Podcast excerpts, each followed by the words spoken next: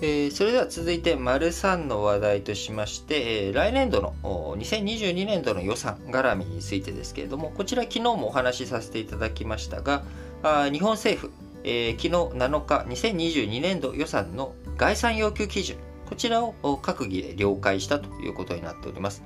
えー、9年連続で歳出、予算のね、歳出の上限設定、こちらを設定する、設けるっていうことは見送り、えー、デジタルや脱炭素などの予算を重点的に投じる4.4兆円の特別枠、こちらを2年ぶりに復活するということになっております。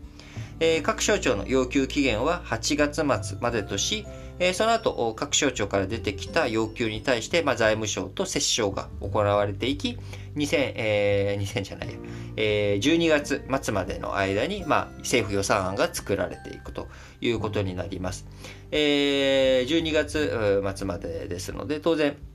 それまでには衆議院選挙が終わっているということになりますので、まあ、その後、新しい衆議院を中心に、えーまあ、参議院も含めて、えー、予算についてですね、えー、話をしていき、来年、え、3月までには、来年度2022年度の予算について、え、議論をしていく、そして固めていくということになっていきますが、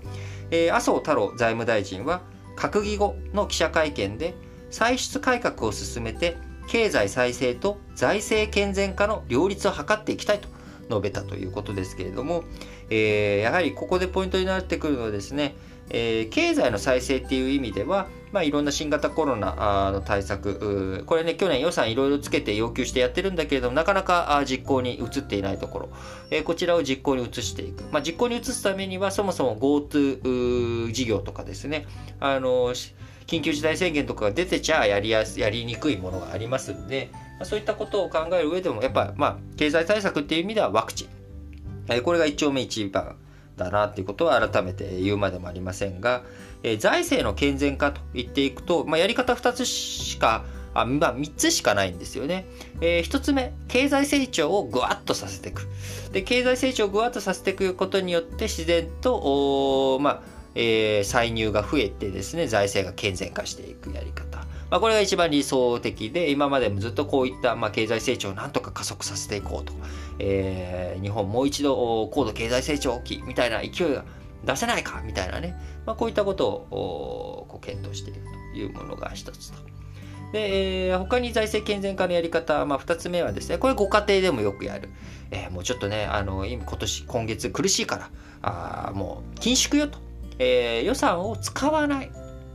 まあ、縮小均衡的なね、感じで、緊縮財政。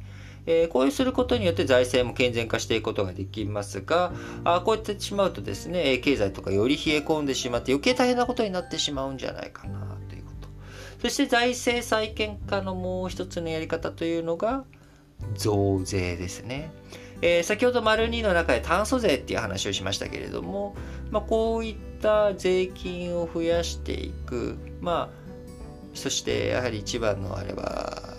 消費税を上げていくっていう動きがね、再度出てくるのかというところになってきますけれども、えー、日本の財政膨張が続いてきており、えー、毎年毎年予算規模が過去最高みたいなね、あの史上最高ということを動きを強めている中、えー、なかなか経済成長は思った通りにいかない。え経済成長が思った通りにいかないから税収も、えー、爆発的には増えはしないと。過去最高とかね、あのコロナの中でも歳入、あの税収が非常に良くなったみたいな